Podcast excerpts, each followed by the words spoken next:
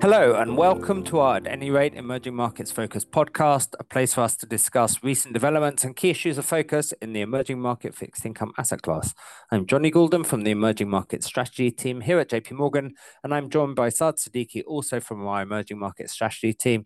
Saad, thanks for joining. Hi, happy to be here. So, in the last week, major EM country specific developments have actually had to jostle a bit with global beta factors for attention, all following actually from what had been quite a low volatility environment. In fact, as we'll discuss, EM and global volatility has been remarkably low given uh, some of these late cycle risks which uh, seem ahead. Um, but we've also had some focus shifting to EM alpha uh, as we might call it, opportunities over the last week. We've had major elections in Turkey and Thailand. Uh, we have some geopolitical headlines which have been impacting South Africa. We have a parliamentary dissolution in Ecuador, um, and that's also been vying for market attention too. And and I would say market reactions in most of those countries uh, have been large, and all are probably ongoing developments. So let's start with those uh, beta drivers of EM recently. What has been driving these recent market moves? Yeah, so there's been some movement on both the growth side of things uh, on the global uh, scale and a bit actually at the short end of US rates curves, um, which seem to be combining to push the dollar a bit stronger uh, in the last few days. Uh, on the growth side, um, it's something that we have been monitoring. Actually, if you look at our um, measures of sort of aggregate how views around growth have been changing. So, if we start with an economic activity surprise index, which really measures how data is coming out versus consensus forecasts, that had been trending up from December and was actually in pretty positive levels, both globally and for EM through much of the first quarter. Um, and that's telling you that data is basically coming out better than forecasters were expecting um, and gives support to markets um, because growth is doing better. That actually recently uh, has been uh, trending down and is now uh, moving a little bit negative uh, on the global side of things.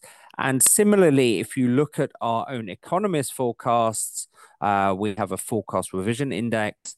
Um, we were upgrading growth both globally and for emerging markets really since about uh, November, December time. Uh, obviously, the China revisions were a large part of that. But in the last few weeks, this trend is also uh, starting on the margin uh, to, to turn. Uh, we have the global economic activity surprise index, which is now negative.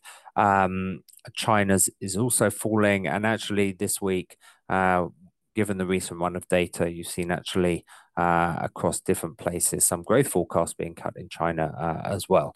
So I think that's just lessening a bit on the margin what had been quite a supportive uh, growth. Um, backdrop. And at the same time, we have a, a US rates curve, which has been firming a bit in the short end. Um, and what had been quite a, a sort of slowish trend of, of dollar weakness in favor of EM currencies looks to be stalling a bit here. Um, it's not something that I would say we had necessarily anticipated well uh, or expected, and and probably from a top down perspective, uh, we we are staying uh, pretty much uh, uh, sidelined at the moment as far as that's concerned. Okay, but underneath the surface, there's also a lot going on in the alpha side for emerging markets with a lot of idiosyncratic uh, and political developments taking place in, in major markets. What's been most uh, in focus for markets on this side? So, we obviously had Turkish elections over the weekend. Uh, in terms of the way markets have reacted so far, some of the moves that had been in the run up to the election have, have reversed, and you've seen a significant move wider, uh, at least in, in credit spreads, are about 180 basis points wider in, in five year CDS. Uh, as we stand, obviously, we are going into a second round uh, of uh, presidential elections uh, in the coming weeks. So there'll be more developments there. Uh, and Thailand also had parliamentary elections. Um, it looks that the opposition has gained a, a large number of seats. Um, we have generally uh, liked the currency in Thailand. Uh, that's more really around the tourism story, uh, which should be helping the current account as we go through the year. Slightly differently, South Africa has had some geopolitical tensions, which have, have been through the headlines, uh, and that was a catalyst for underperformance in the currency. We've generally been more cautious in the currency, and that's not based on that at all. It's really based on our view of um, expensive valuations, low carry, and, and a high beta to global growth. But certainly, we've seen quite a bit of volatility around there. Uh, and more on the, the sovereign side of things, Ecuador has also seen some political developments uh, turning more uncertain now as we have um, the president dissolving the National Assembly, and it looks like early elections as well, uh, which are, are obviously causing some uncertainty around that. But Saad, turning this back to you, this has all been happening, interestingly, coming off an environment where implied volatility in emerging markets has actually been pushing lower, and that's been going on in other asset classes as well. That seems a little bit strange given the macro uncertainty at the moment. So, how should we understand what's going on here? Yeah, that's true. I mean, there's a simple intuition that investors often have that links their perception of macroeconomic uncertainty uh, to financial markets implied volatility. Uh, and that simple intuition actually often is uh, a bit misleading and a very unreliable guide in terms of the drivers of implied vol uh, in for financial assets. Um, and it's for a number of, of reasons. You know, one is that uh, implied vol in in kind of financial um, uh, asset price derivatives. Uh, it can display characteristics of a commodity, so it's driven uh, in many instances by the spot demand and supply for hedging, uh, and so on. Uh, and therefore, macro uncertainty alone, without a constant stream of new shocks, is in, insufficient uh, on its own to see uh, implied vol stay high. Uh, and in this context, in the last few weeks, we haven't had new shocks as such. You know, last year we had big shocks on inflation, we had big shocks on monetary policy, and then earlier this year we had a big shock uh, when we had the U.S. banking sector stresses kicking off, and that led to uh, you know uh, volatility, implied vol across different assets, uh, especially rates going to uh, multi-year or multi-decade uh, high levels. But since that has fizzled out a little bit in the last few weeks, we haven't had any new shocks. That's consistent with uh, falling uh, volatility. The natural question then is, you know, how low, uh, how long can a low vol or a falling vol environment last? And that's really difficult to say because, as I alluded to, uh, a lot of this depends on uh, a new set of shocks hitting the market, and those shocks are by def- definition unpredictable.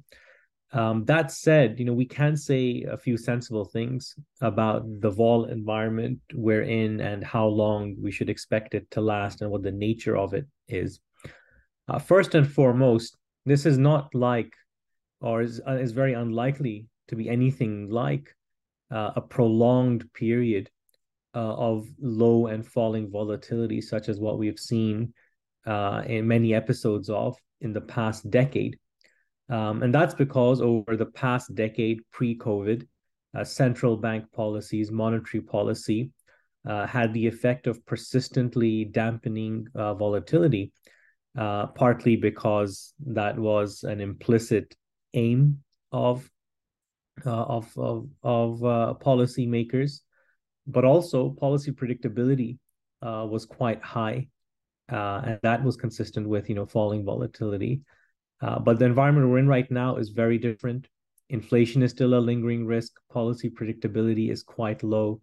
Uh, policymakers aren't in the business of dampening volatility anymore, um, at least not to the extent that they used to be and therefore it's hard to see vol really falling the kind of the record low uh, levels we had seen over the past decade so there's a floor on how low it can go uh, the second point i'd make is that um, periods of relatively low or modest vol can continue uninterrupted uh, for you know potentially a prolonged period until they're hit uh, by a new shock. As I said, that's unpredictable.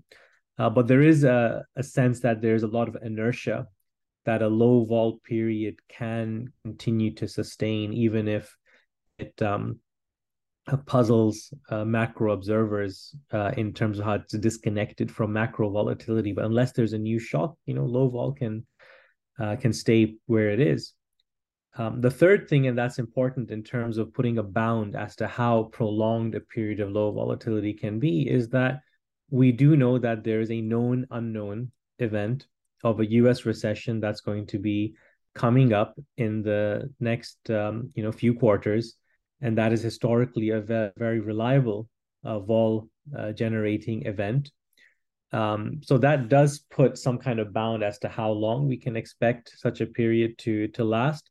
Right now, that recession is still some quarters away, so um, it's not that uh, imminent. Uh, but as it becomes a more immediate risk, uh, I think that would uh, begin to, you know, uh, put an end uh, to this period of of kind of modest volatility. That's useful. So, what happens then to EM returns when volatility is low? Does it stop the potential for the asset classes to perform? So here, I think the results uh, that we found are reasonably in line with intuition.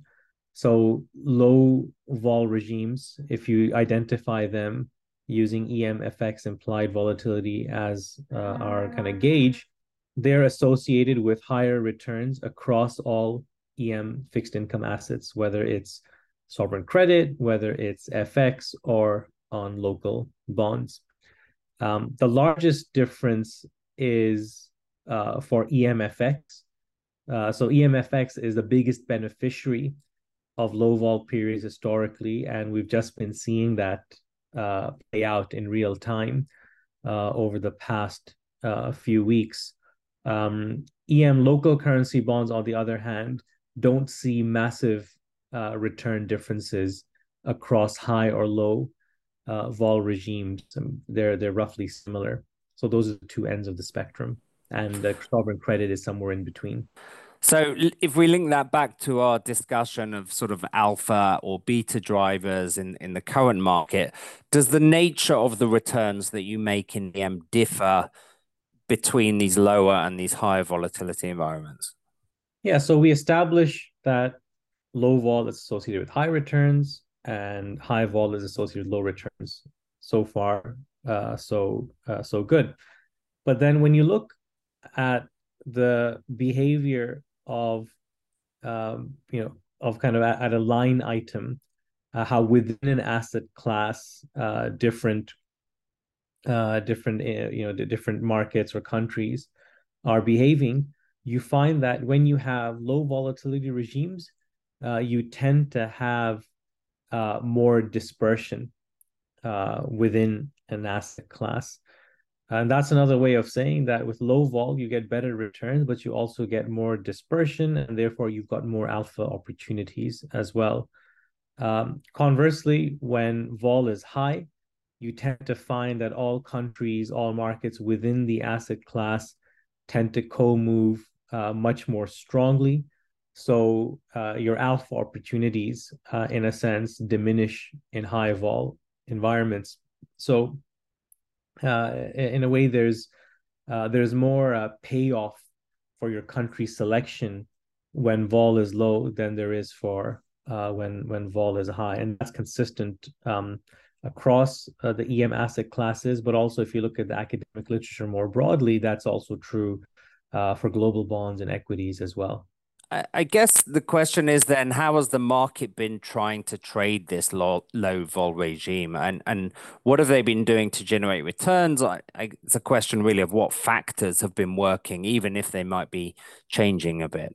So if you go through the different explanatory variables uh, to to try to determine what's really been driving returns so far this year, and you think about fundamental variables, whether to do with kind of growth or inflation or external balances, all of those um, have not been very reliable indicators to try to explain uh, asset price returns uh, in EM uh, year to date, actually what you find is that uh, the most the dominant and powerful explanatory variable is a simple one, and that's carry.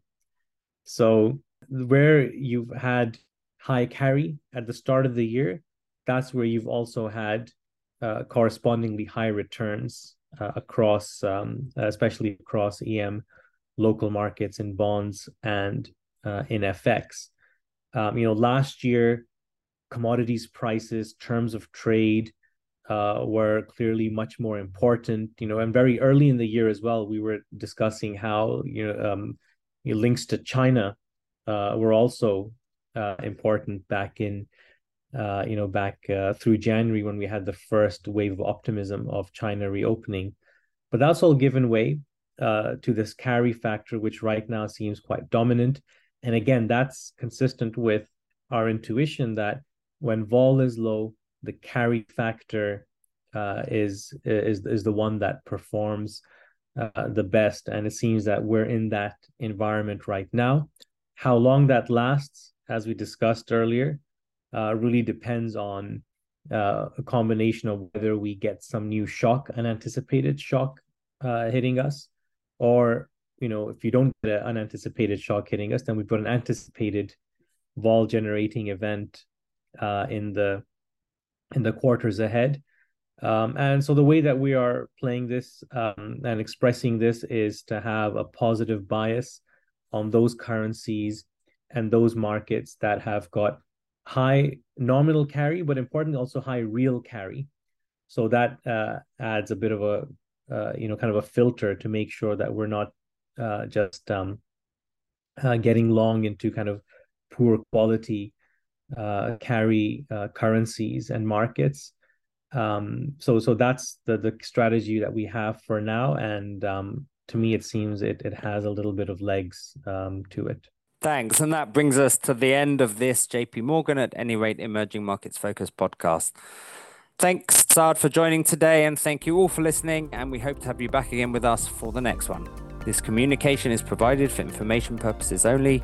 Please refer to JP Morgan research reports related to its content for more information, including important disclosures. 2023 JP Morgan Chase and Company, all rights reserved. This episode was recorded on the 18th of May 2023.